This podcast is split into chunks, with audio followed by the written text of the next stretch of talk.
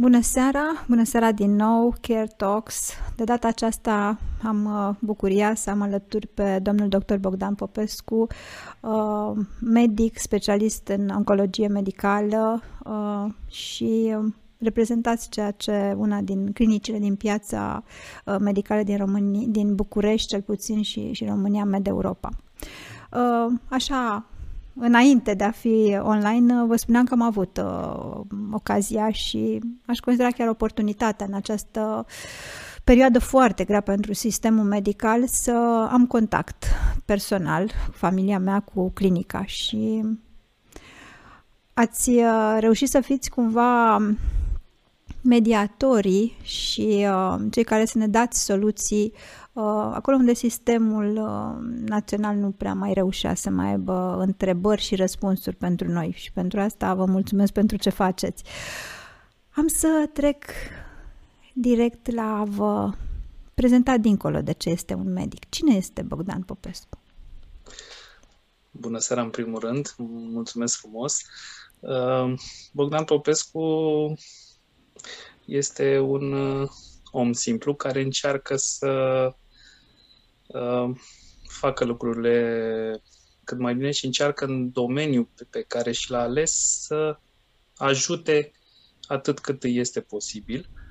Um, și este un domeniu destul de, de greu. Uh, de obicei, uh, când uh, auzi cuvântul oncologie, deja lucrurile... Când auzi cuvântul cancer? Sau cancer, da. Că multă lume, da, corect, aveți dreptate, oncologia exact. poate nu... Când auzi cuvântul cancer, te îndrepți cu gândul spre niște lucruri nu tocmai uh, ușoare. Și Bogdan Popescu încearcă să facă lucrurile puțin mai ușoare pentru, pentru pacienții care sunt diagnosticați cu această boală. Așa este, cred că chiar dacă noi uh, vom vorbi mult despre factorii psihologici în oncologie, uh, eu în, în domeniul meu, în activitatea mea, de asta am și venit cu întrebarea cine este omul, uh, mă uit și la ce înseamnă pentru medic să fie un medic oncolog, ce înseamnă să se confrunte cu acele familii care vin uh, speriate, deznădăjduite, disperate, în suferință, neputincioase. Cum rezolvă Bogdan Popescu suferințele emoționale? Pentru că pe cele medicale le găsim în uh, tratate, în proceduri, le învățăm la facultate, în uh, stagiile de practică, în conferințe internaționale, dar ce facem cu suferința asta umană? Cum rezolvați? Uh, suferința umană, să fiu sincer, nu prea o rezolv eu. Uh, eu am norocul uh, că lucrez în cadrul Med Europa, care uh, a gândit puțin lucrurile la un nivel ceva mai apropiat de sistemele uh, mai dezvoltate. Și atunci noi în clinică avem și un nutriționist care uh, este specializat în partea asta de oncologie și avem și uh, niște colegi psihologi care ne ajută cu, cu aceste lucruri, pentru că experiența și uh, adică nu ai cum să le uh, să faci toate aceste lucruri. Dar încercăm să ne păstrăm uh, limita și noi ca medici în momentul în care observăm că există niște probleme, încercăm să direcționăm pacienții, pentru că cei drept în uh, societatea românească există niște concepții uh, legate de psihologie, psihiatrie, deși lucrurile sunt total diferite, dar nu contează. Suferim de stigmatizare. Exact. Și atunci, nu știu dacă spre surprinderea mea, eu vin dintr-un... Uh, am lucrat o perioadă în sistemul de stat. În sistemul de stat nu aveam timp de așa ceva, adică și doar în cazurile extreme. Sistemul de stat, din nefericire, nu are cum, nu are resurse, nu are context, cum să abordeze... Am încercat, am încercat, dar cel puțin pe partea de psihologie era destul de greu să ne mai gândim și la acest lucru. Aici încercăm să facem aceste lucruri, dar vă spun că m-am lovit de o oarecare reticență și în momentul în care, deși sunt gratuite, adică nu, nu există partea asta de coplată, cu toate aceste uh, există o reticență din partea pacienților. Poate pentru că nu înțeleg cu ce îi ajută sau nu știu, chiar încerc să, uh, să descoper mai multe de ce au această reticență în a ajunge la psiholog. Pentru că în sistemele uh, din țările dezvoltate, cel puțin în partea de oncologie, contactul cu psihologul este extrem de important și de nu de puține ori el are loc înaintea uh, contactului cu medicul oncolog.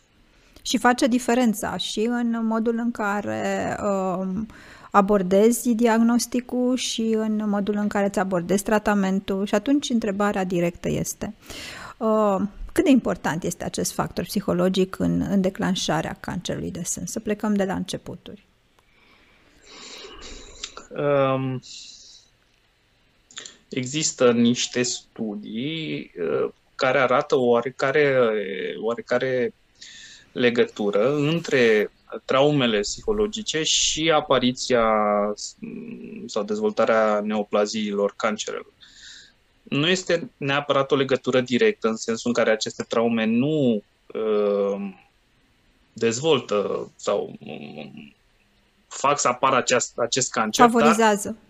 Dar, uh, favorizează prin faptul că slăbesc sistemul imun. Da? Și atunci, în momentul în care uh, tot că stres este practic tot un, în momentul în care avem perioade foarte stresante și șocuri din acestea emoționale, uh, atunci, din păcate, sistemul imun are de suferit și atunci se întâmplă ca aceste celule tumorale să, să iasă de sub controlul sistemului imun și, practic, să dezvolte o boală oncologică. Um, așa cum uh, i-am obișnuit pe cei care ne urmăresc, uh, ne jucăm cu două cuvinte, mit sau adevăr. Am să vă rog să-mi spuneți, cancerul se moștenește? Uh, Întreabă unele... un om care și-a, uh, mi-au murit ambii părinți de cancer, da? Deci a, sunt foarte curioasă să-mi dați răspunsul.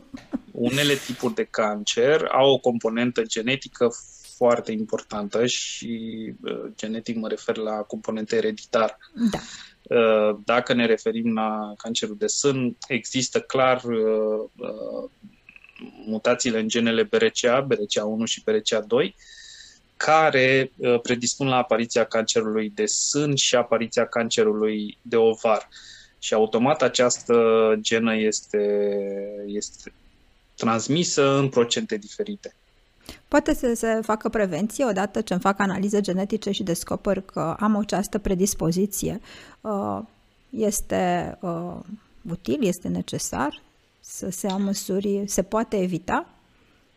În principiu, la pacienții care, de fapt nu mai e pacienți, la uh, persoanele care nu au diagnosticul de cancer, nu există această indicație de testare a mutațiilor genetice. În schimb, există anumite indicații uh, Uh, pentru pacienții care dezvoltă un anumit timp de cancer la o anumită vârstă, în anumite, cu anumite caracteristici, uh, sau la pacienții care au antecedente heredocolaterale. Antecedentele heredocolaterale înseamnă uh, diferite tipuri de cancer în familie. În momentul în care ele apar, da, se fac aceste recomandări și, într-adevăr, încep să ajute suntem în continuare, să spunem, uh, la început cu aceste uh, mutații, dar medicina, cel puțin în partea de oncologie și în tratamentul acesta țintit, avansează, avansează destul de mult, se uh, descoperă noi mutații care pot fi țintite de medicamente, doar că, din păcate, durează timp și... Uh, și costă. Analizele genetice nu sunt decontate, exact. din câte știu eu, sunt au... Uh... Nu, în România nu sunt decontate și de multe ori nici în țările dezvoltate nu sunt foarte multe dintre aceste uh, paneluri extinse nu sunt întotdeauna decontate. Uh-huh. Um, cât de familiarizat e pentru român um, această analiză genetică, aceste informații pe care și le ia vis-a-vis de uh, o analiză genetică atât cu privire la vulnerabilizare, la cât de posibil, de probabil este să faci boala, cât și uh, ce fel de tratament este mai bun pentru tine. În principiu, Un Pentru procent, că știm că un, un, un bolnav mic. de uh, cancer și familia în general ajungem într-un moment de disperare în care suntem uh, dispuși să facem orice, să cheltuim oricât, să încercăm orice leac, da? doar să ne facem bine. În principiu este un procent mic, uh, ține destul de mult de uh, partea de educație și nu mă refer la educație în general. Academică la educație, și de informare. Informare, educație sanitară, care, din păcate, la noi în școală, mă rog, nu pot să spun că sunt neapărat la zi cu actualitățile, dar cam da, lipsește sau a lipsit o bună perioadă de timp și atunci uh, oamenii nu prea nu avem uh, campanii extinse de informare, din păcate medicii de familie au ajuns să fie mai mult niște nu vreau să jignesc, Doamne ferește, dar au Operator ajuns să de date. fie niște secretari, adică ei nu mai, ajung, nu mai au timp să facă medicină, să facă prevenție, să facă...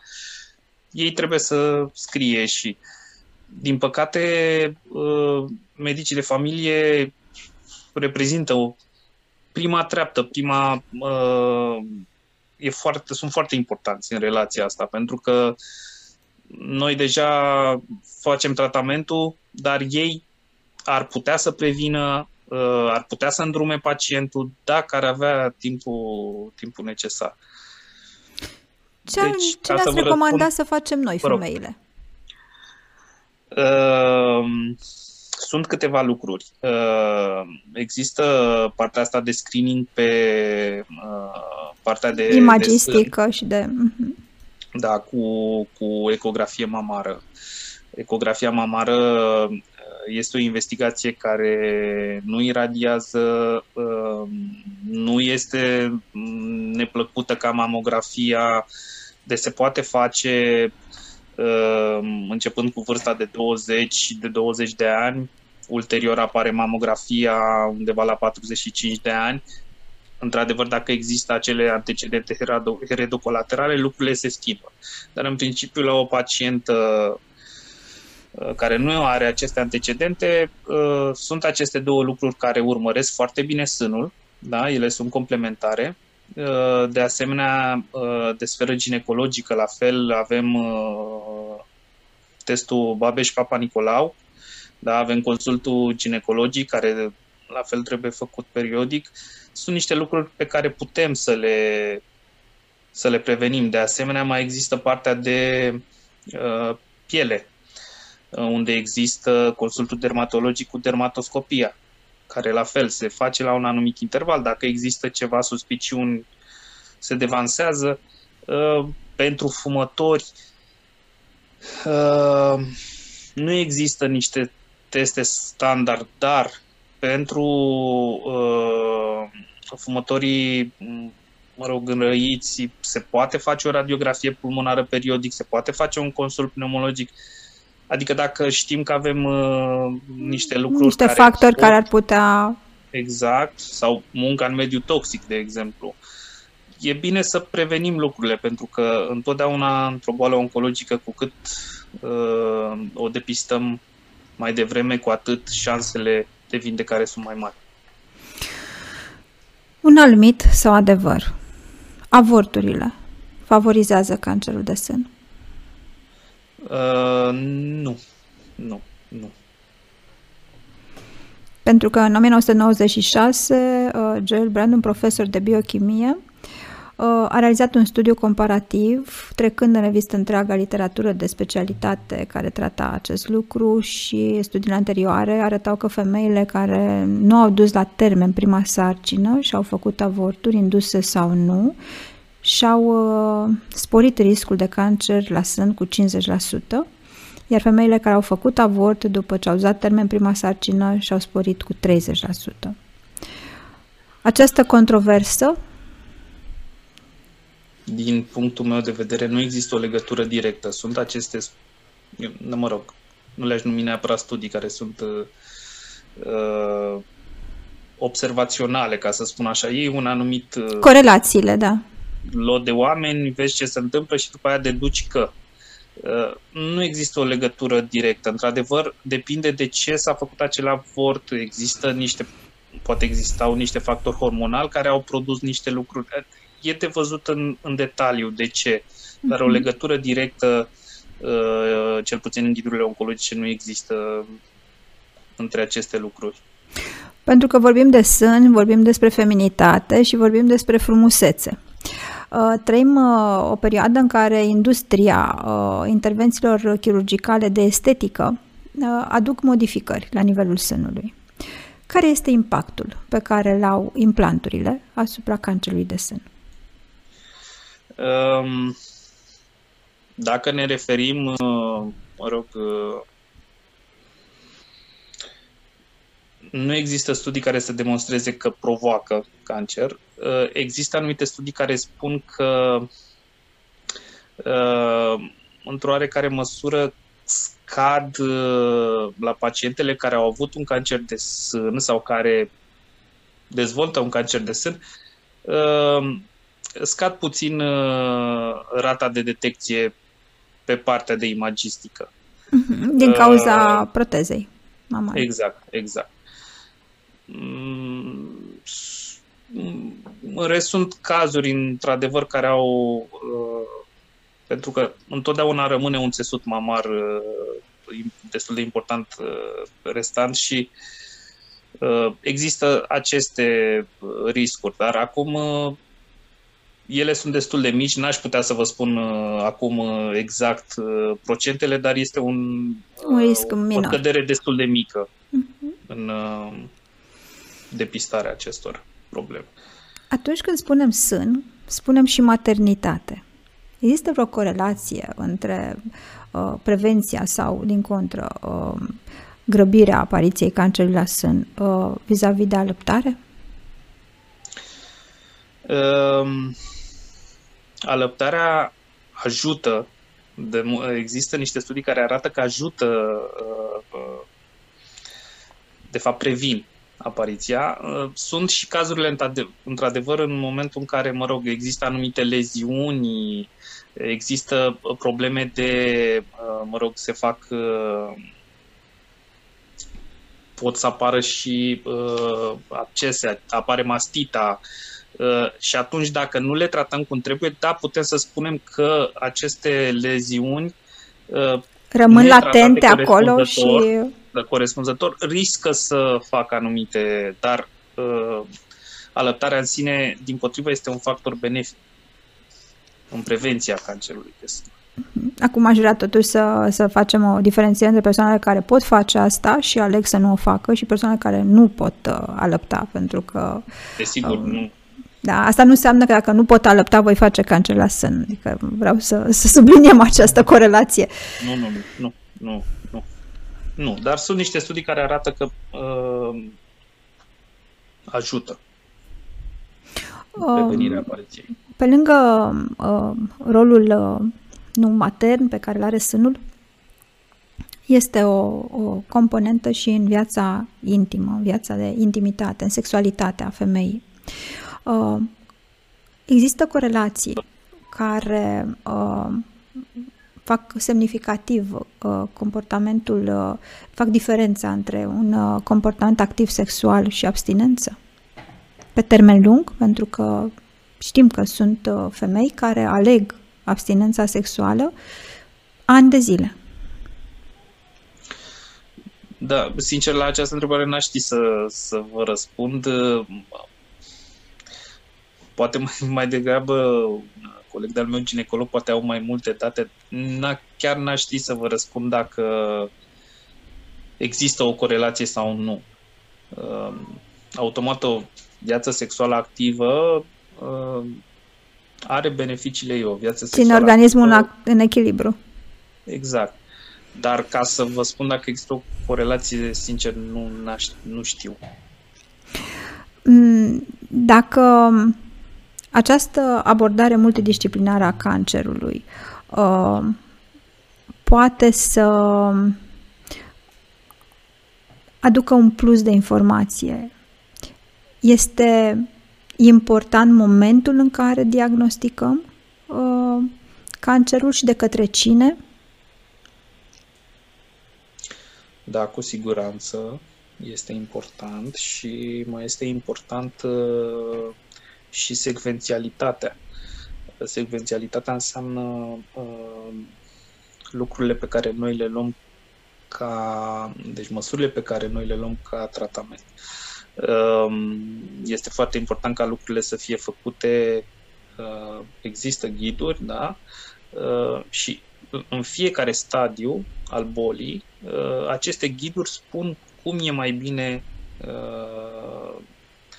uh, de inițiat tratamentul, ce, uh, ce pași să luăm, astfel încât supraviețuirea și riscul de recidivă să fie, supraviețuirea cât mai mare și riscul de recidivă să fie cât mai mic. Mm-hmm. Și atunci, automat, sunt și cazuri complexe care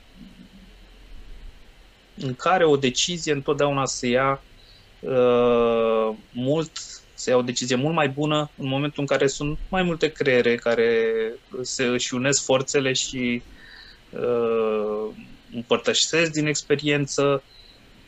Și tratamentul Atunci, este, desigur, în momentul în care este uh, multiacțional, este, uh, este eficient.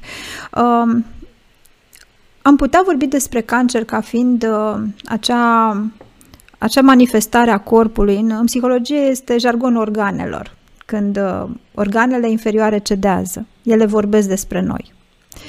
Uh, putem uh, vedea cancerul ca această vulnerabilitate a unui organ inferior atunci când nu avem grijă de viața noastră, când uh, consumăm alcool, când consumăm substanțe uh, ilegale, când avem o viață dezordonată.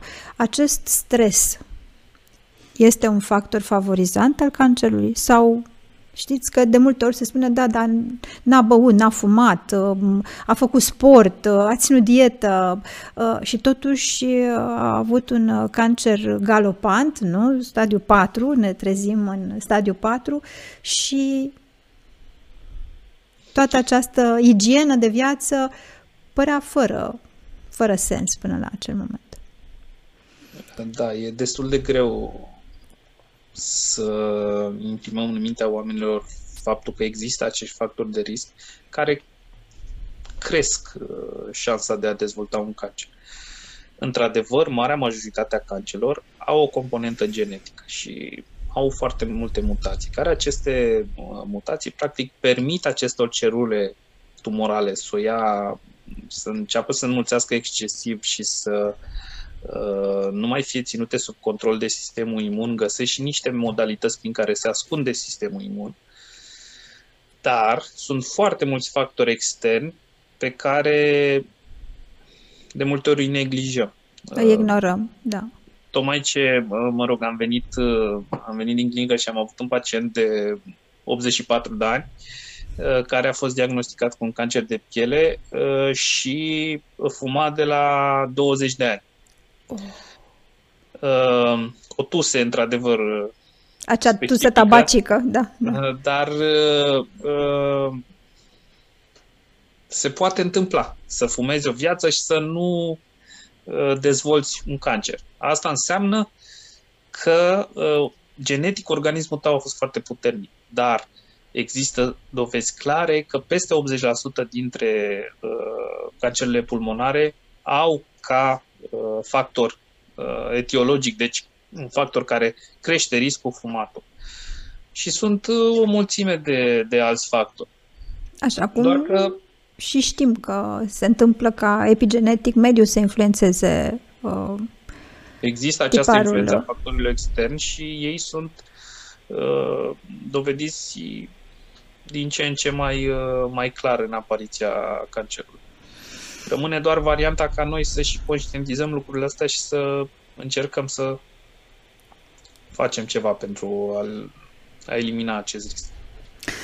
În, uh, în cazurile cu care eu m-am confruntat în cabinet, unde am avut uh, familii, pentru că acolo unde apare un uh, un pacient cu cancer, eu lucrez cu familia pentru că este important uh, și suportul și modul în care este percepută boala și uh, cu ce vine fiecare membru de familie către uh, persoana uh, oncologică. Uh, această abordare de sistem uh, deseori uh, mă duce să, să văd și o depresie. O depresie a persoanei uh, care, uh, care se află în, uh, în această boală.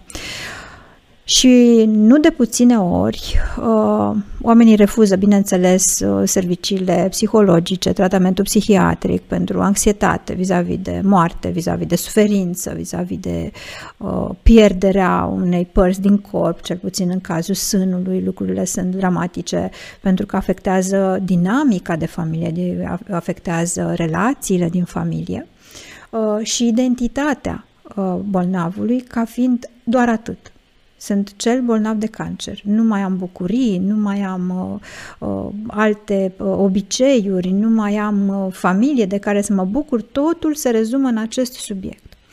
Și pentru că nu suntem pregătiți să luăm cele mai bune uh, soluții paramedicale, da, psihologia și medical-psihiatria în astfel de, de cazuri, am uh, întâlnit uh, consumul de substanțe și consumul de alcool ca să facem față acestei suferințe. Cum funcționează, cum merge tratamentul oncologic pe consum de alcool? Adică mai, mai băgăm o travă alcool etilic. Da, vă dați seama că nu, nu merge foarte bine. Um, în oncologie sunt mai multe tipuri de medicamente. Um, unele dintre ele se elimină prin ficat, altele se elimină prin intermediul rinichilor Ehm, automat, eh, când mai aducem și niște cantități de alcool, eh, vă dați seama că presiunea pe ficat e cu atât mai mare. Eh, pot să apară citolize, afectare hepatică, care să ne oblige să întrerupem tratamentul, de exemplu. Ehm, pe de altă parte, există o problemă cu pacienții care consumă cantități mari de alcool, pentru că în momentul în care încep acest tratament și, mă rog, nu mai pot să, să consume sau intervine familia și îl urmărește mai atent sau se întâmplă niște lucruri, apare sevrajul. Când iar este o problemă foarte grea, iar întrerupem tratamentul, iar...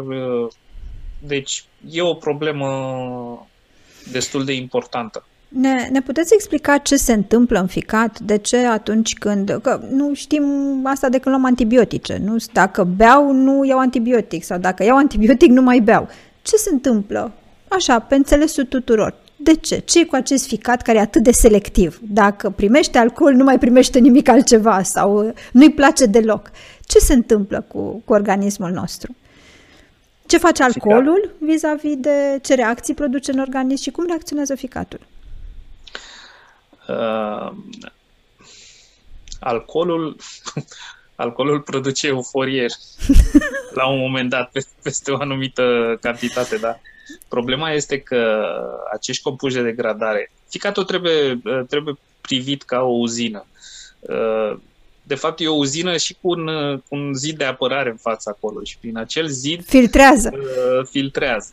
Da? Filtrează toate aceste substanțe care Uh, nu trebuie să rămână în organism. Gândiți-vă că dacă, ca or, alcoolul ca orice altă substanță uh, care nu este, uh, nu este folosită pentru că din alcool, într-adevăr, organismul extrage și niște nutrienți, niște zahăr, niște, mă rog, dar... E și bun câteodată, are și, și ceva bun. bun. Da, să spunem că extrage și ceva bun, dar rămân acei produși care nu uh, au ce căuta în organism, uh, fac rău și trebuie eliminați.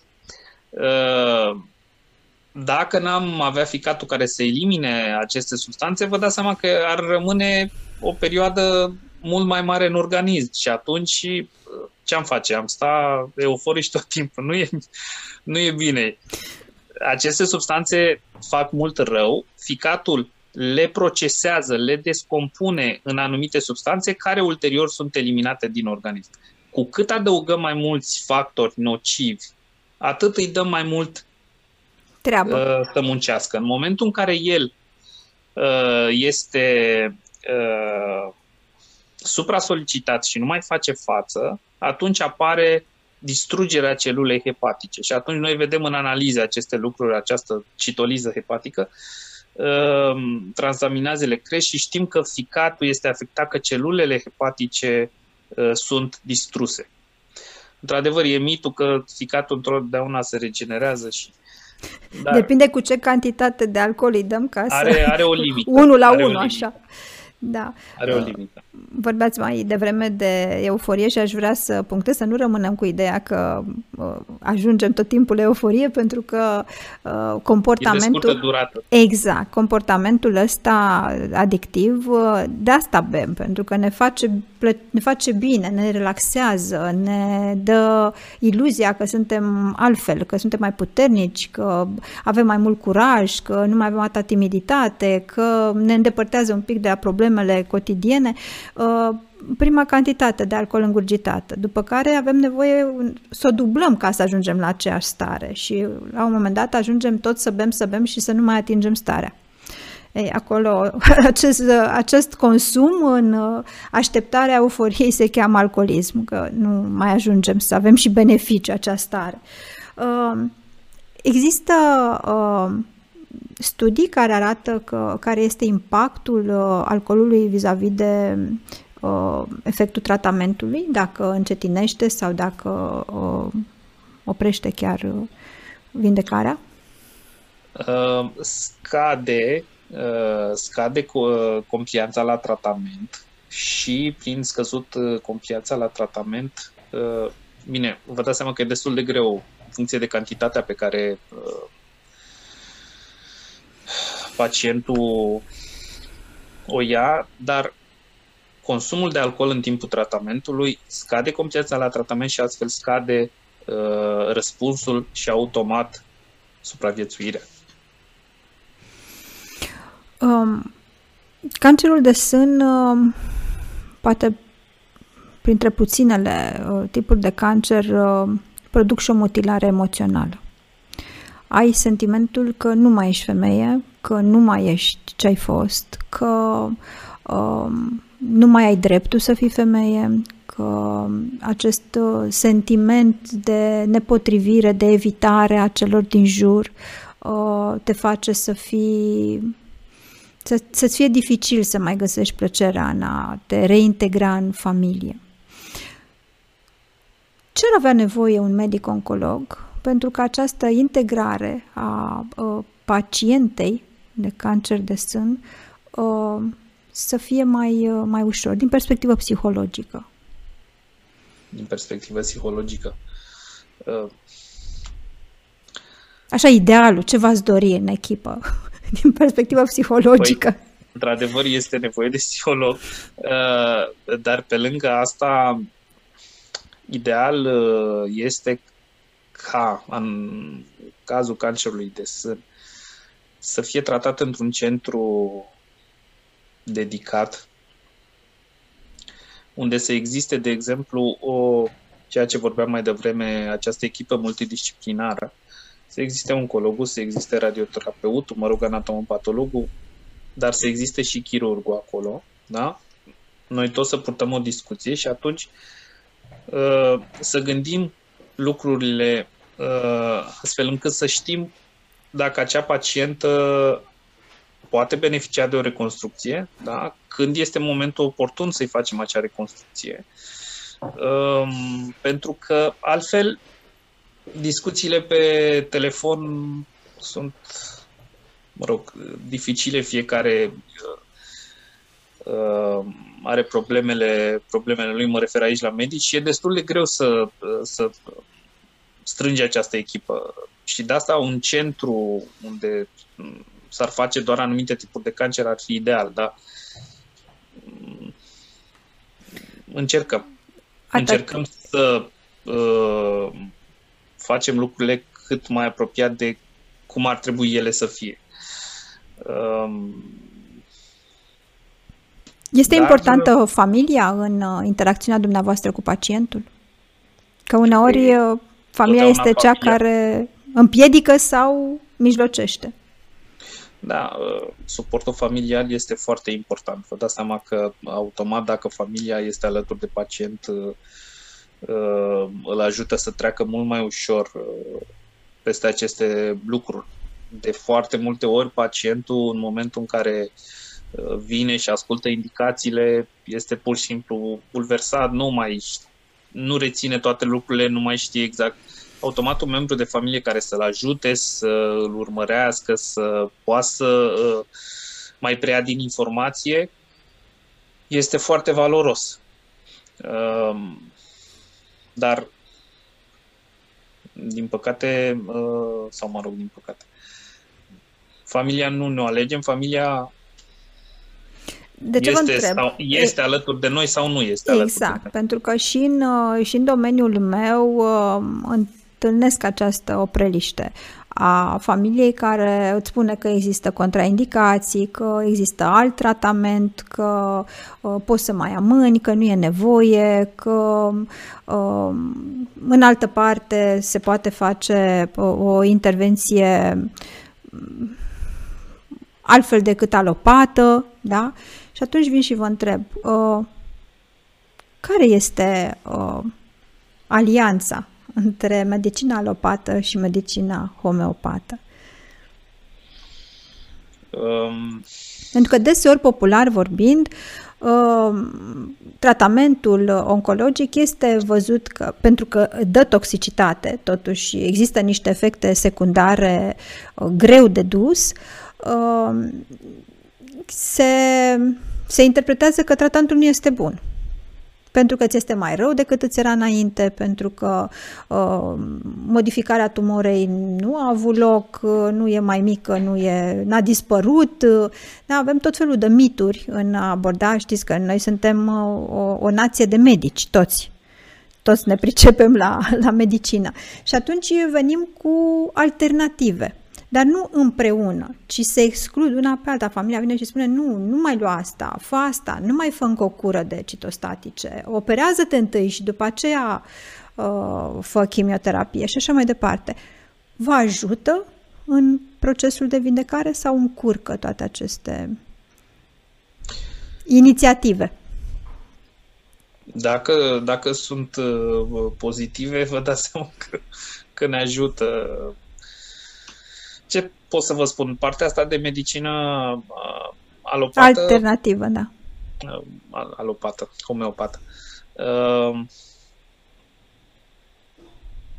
acum ce pot să spun? Noi lucrăm după studii. Aceste studii nu sunt ușor de interpretat. Adică pentru o persoană care uh, nu are pregătire în domeniu, nu prea poate să înțeleagă, nu prea poate să vadă diferența între un studiu pe uh, 100 de persoane și pe sau pe 3000 de persoane. Dar chiar și pe uh, populații uh, asemănătoare sunt multe lucruri pe care noi le citim și tragem niște concluzii care nu pot fi pentru că ne-am lovit destul de mult în perioada asta cu COVID-ul de tot felul de studii făcute în diverse țări și mm, care aveau tot felul de concluzii și atunci se printau concluziile fără să se citească puțin. Și fără o meta-analiză. Fără să le înțelege. Da?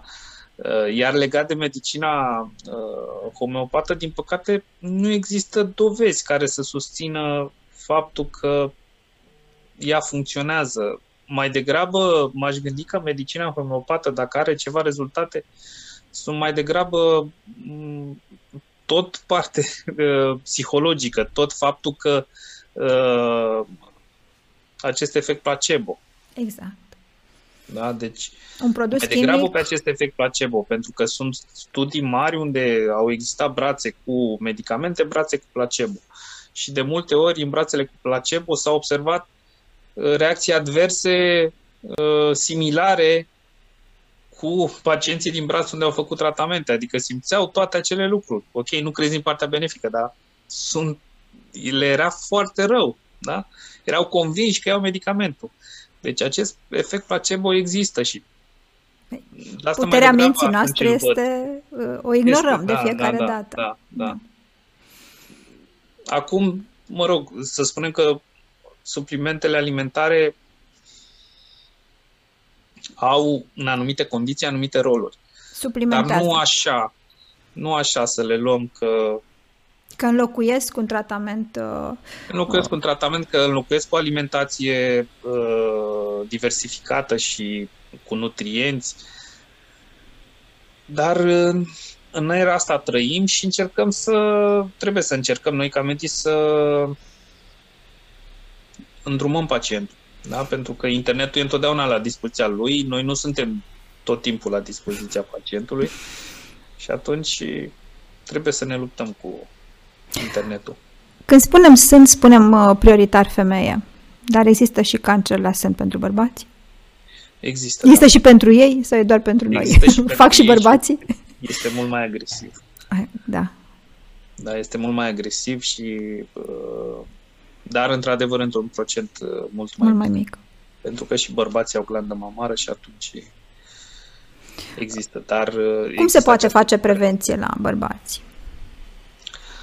La bărbați, în principiu, este vorba doar de pentru că fi, na, dacă nu suntem o persoană obeză și nu avem o glandă mamară foarte mare, în principiu e ușor de autopalpat și de văzut dacă cumva uh, există ceva formațiuni care apar și dacă există sau vedem că apare o formațiune, atunci trebuie să ne prezentăm la, la medic. Există o corelație cu, uh, nu știu, cu prostata, cu... Există indicatori da, din analizele de sânge, pentru că nu știu câți bărbați își fac această palpare a sânilor. În principiu e mai ușor de observat la bărbați decât la femei. E destul de ușor să observi că ți-a o modificare. Ceva, o modificare acolo. Uh, chiar dacă este mult mai mică, pentru că gândiți-vă la femei, dacă cumva este undeva aproape de mușchiul pectoral, uh, el crește destul de mult în dimensiuni. Dacă nu se descoperă la o metodă de screening, el, el crește destul de mult în dimensiuni până să dea simptome. În schimb, la bărbați lucrurile sunt mai la vedere. Mai... Exact, exact. Uh-huh. Vorbeați mai devreme de nutriționist în echipa de multidisciplinară în oncologie. Uh, favorizează, nu favorizează uh, alimentația și aici avem mituri. Uh, dacă mănânci multă carne, vei face cancer. Dacă nu mănânci multă carne, tratamentul oncologic nu prinde. Ce e adevăr și ce e mit? Există o corelație între alimentație și anumite tipuri de cancer, mai ales cele din sferă digestivă. Există într-adevăr o corelație cu consumul de carne roșie în exces și apariția cancerului de colon uh, direct, dar alte tipuri de cancer nu au nicio legătură cu, cu alimentația. Uh, doar că s-a propagat destul de mult acest lucru și practic toate cancerele sunt incluse acolo. Exact. Dacă mănânci carne... Dar din păcat, din păcat, nu stau lucrurile așa. Uh, doar anumite tipuri de cancer și, într-adevăr, în acele tipuri de cancer uh, trebuie uh, luate niște măsuri și avut un, un regim alimentar Uh, în schimb, în perioada tratamentului, uh, se întâmplă ca pacientele care nu mănâncă deloc carne, pentru că carnea aduce uh, o proteină de cea mai bună calitate, să dezvolte anemii. Da? Deci, în timpul tratamentului e bine E bine să, să, se, să, să consume carne. Și să fie o alimentație diversificată pentru că organismul are nevoie de suport. Uh, organismul se luptă practic cu acea formațiune tumorală și, într-adevăr, unele dintre medicamente, mai ales citostaticele, uh, afectează și anumite celule uh, sănătoase din organism, nu doar celulele tumorale și atunci uh, Uh, există mare nevoie de, de acest suport nutrițional. Un alt mit este să nu mănânci fructe, să nu iei vitamine. Atunci când ești în tratament oncologic, uh, uh, mitul spune că um, mănâncă celula canceroasă și o crești mare, o hrănești pe ea. E mit sau adevăr? Uh, Aș face o, o mică paranteză. Într-adevăr, de exemplu, dacă se face radioterapie, uh, se evită consumul de vitamina C și în principal de antioxidanți. pentru că interferează uh, cu radioterapia, respectiv cu modul în care radioterapia omoară celulele tumorale, dar doar pe acea perioadă. Uh, legat de hrănirea celulelor tumorale, aici o discuție întreagă, ele se hrănesc cu zahăr. Într-adevăr, celulele tumorale, pentru că ele se înmulțesc mult mai rapid decât o celulă normală, și pentru că au nevoie de, au un necesar mult mai mare de un consum mult mai mare de, de energie, energie, atunci, într-adevăr, ele consumă mai multă glucoză. Doar că uh, toate aceste, mă rog, uh, idei au plecat de la experimente uh, in vitro, în sensul în care uh, se luau uh, pe un mediu de cultură niște celule tumorale da? și se privau de glucoză și da, ele murau. Sau se crea un mediu alcalin. Da, ele mureau. Dar ca să fa- uh, realizeze aceste condiții uh, în, în interiorul tău. corpului, uh, mor și tu, nu mor doar el. Creierul are nevoie de glucoză. Multe organe au nevoie de glucoză. Nu poți să funcționezi fără glucoză. Într-adevăr, le spunem pacienților să nu consume uh, dulciuri concentrate, mai ales cele din comerț. Dacă ideal ar fi să-și prepare în casă, să nu exagereze cu sarea, zahărul, uh, dar nu poți să faci lucrul ăsta, adică nu poți să privezi, pentru că oricum uh, îl iei din ceea ce mănânci, îl iei din fructe. Ok, nu există glucoză, dar există fructoză. N-ai cum să faci lucrurile astea, iar ca în organism să devină un mediu alcalin, adică să avem un pH de 7 sau 8, 9, cu siguranță murim înaintea celor tumorale sau cu tot cu ele. Deci nu avem cum să facem lucrurile Aici astea. este un alt mit. Uh, o apă cu un anume pH ajută, încurcă sau e marketing? Ajută la gastrite, da. Ajută la gastrite, ajută la iritații intestinale, uh, dar nu, nu în cancer. Pentru că nu reușesc. Organismul nu funcționează la acel pH și are niște mecanisme prin care împiedică uh, există acel echilibru acidobazic. Și dacă ne interesează, putem să vedem cum arată uh, un organism care este într-o extremă. Da? Se întâmplă în cazuri foarte grave, când este într-o stare acidă sau într-o o stare uh, alcalină. Da? Deci sunt niște dereglări care uh, alterează starea de conștiință. Deci. Um, pentru că vorbeați de aciditate și vorbim de mituri, un alt mit este consum sau nu lactate. Um, consumăm lactate, dar uh, și aici sunt câteva lucruri care trebuie spuse. Consumul de lactate se evită în, la fel în anumite tipuri de cancer, uh, unde folosim niște medicamente care acționează și asupra tubului digestiv și atunci suntem predispuși la uh, apariția diareei și la apariția infecțiilor intestinale. Uh, dacă facem radioterapie într-o anumită zonă, la fel cu coasa rectală, de exemplu, dacă sunt uh, cancere de sferă genitală și atunci există și oarecare afectare mucoasei rectale. Deci sunt anumite uh, particularități uh, care necesită exact. o particularizare alimentară. Și atunci rețetele... Și per total așa ar fi de evitat la laptele proaspăt. Mai ales în perioada în care se face un tratament, pentru că există un risc mai mare de, de infecție. Uh-huh. Um, am vorbit mult de ce, se, ce intervenție să, și ce se întâmplă în cazul în care ești uh, Uh, diagnosticat cu, cu cancer de sân. Ce se întâmplă după operație, după ce mm, vedem că au fost extirpat uh, tumora, că nu mai sunt celule canceroase. Ce înseamnă o viață de normalitate după un astfel de eveniment?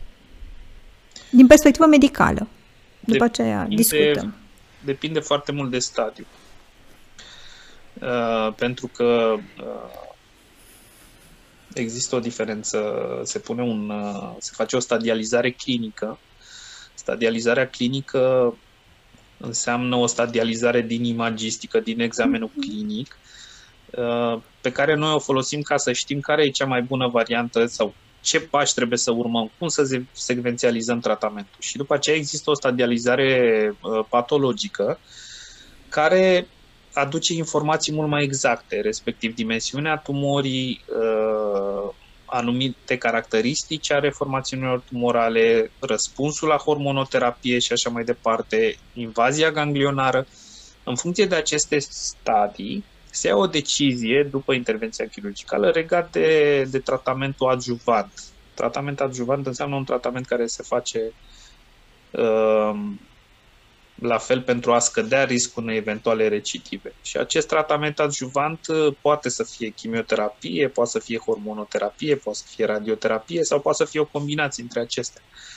Vă dați seama că cu cât stadiul este mai mic, cu atât tratamentul este mai, mai scăzut în intensitate, mai ușor de suportat și atunci uh, automat calitatea vieții este mult mai bună. Dacă tratamentul e ceva mai uh, uh, trebuie făcute toate, atunci automat pacientul are uh, trece prin uh, printr-o perioadă mai grea. Ulterior se face această, această urmărire, urmărire oncologică, care e la fel foarte importantă.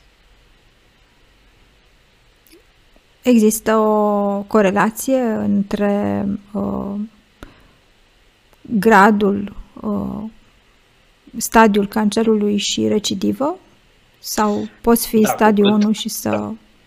Nu, în principiu, da. cu cât stadiul este mai avansat, cu atât riscul de recidivă crește. Cu cât stadiul este mai mic, acest risc este, este mai scăzut. De aici și uh, tratamentele care se fac uh, unele mult mai ușoare, altele ceva mai, mai complexe. Mai agresive. Da. Um, există o vârstă care predispune? Adolescentele um, pot face cancer, adolescenții pot face cancer de sân? Pot face, dar într-un grad mult mai mic. Uh, în principiu, după 40-50 de ani crește uh, acest risc și în principiu majoritatea pacientelor sunt în această decadă a vârstei. Cei drept, într-adevăr, uh,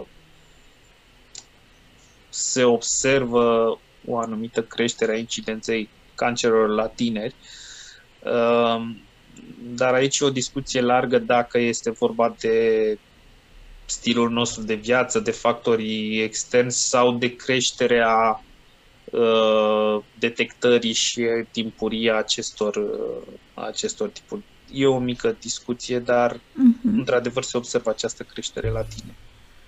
Okay. Uh, menopauza afectează într-un fel? Predispune? Diminuează riscul? Uh, um, ajută în tratament? Nu? Depinde, depinde destul de mult de, de caracteristicile mm, femeii respective.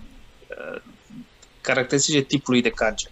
Da? Dacă este un cancer uh, care apare uh, ca urmare a unor modificări hormonale sau nu, atunci intervine destul de intervine menopauza și într-adevăr uh, și tratamentul este diferit da? și tratamentul e diferit, de asemenea uh, prognosticul este diferit la femeile în premenopauză și în postmenopauză, dar este o discuție puțin mai complicată pentru că uh, în ecuație intră și caracteristicile uh, formațiunilor tumorale care sunt destul de complexe și se adaugă tot mai multe informații care să ne ajute în prognostic, în decizia de tratament. Uh, într-adevăr, în oncologie lucrurile avansează și avansează într-un ritm uh, în care uneori și nouă ne este greu să, să ținem pasul. Um, pentru că e, acesta este din nou un mit. La persoanele tinere cancerul este galopant, la persoanele în vârstă evoluția cancerului este redusă. Cât e adevăr și cât e mit? Um, aici discuția este că, în principiu, ca să apară o neoplazie la o persoană tânără, de obicei persoanele tinere au un sistem imun competent. Și asta înseamnă că acest sistem, sistem imun competent uh, ar trebui să prevină apariția cancerului. Uh, și atunci, de cele mai multe ori, cancerele care apar la tineri au o încărcătură mutațională foarte mare și atunci ele sunt mai agresive. Uh, când vorbim de vârstnici, la vârstnici sistemul imun nu mai este la fel de competent și atunci poate cancerul sau uh, celulele tumorale nu sunt foarte agresive, dar în lipsa unui sistem imun competent, uh, din nou pot să să dezvolte, să dezvolte această boală. Deci, ca să vă răspund, într-adevăr, la persoanele tinere sunt ceva mai agresive cancerele.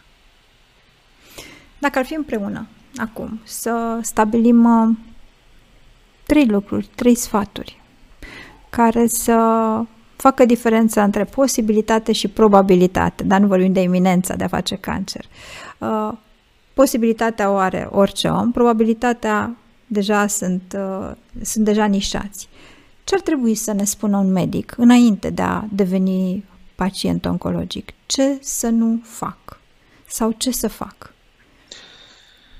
Să nu facem uh, excese. Exces, în principiu. Uh, asta o, o balanță uh, și cred că asta merge destul de bine și pe partea psihologică. Viața în echilibru. Exact. exact. Dar să nu facem din echilibru în sine un stres. Uh, n-ar trebui. n-ar trebui. Dar, într-adevăr, dacă nu facem exces,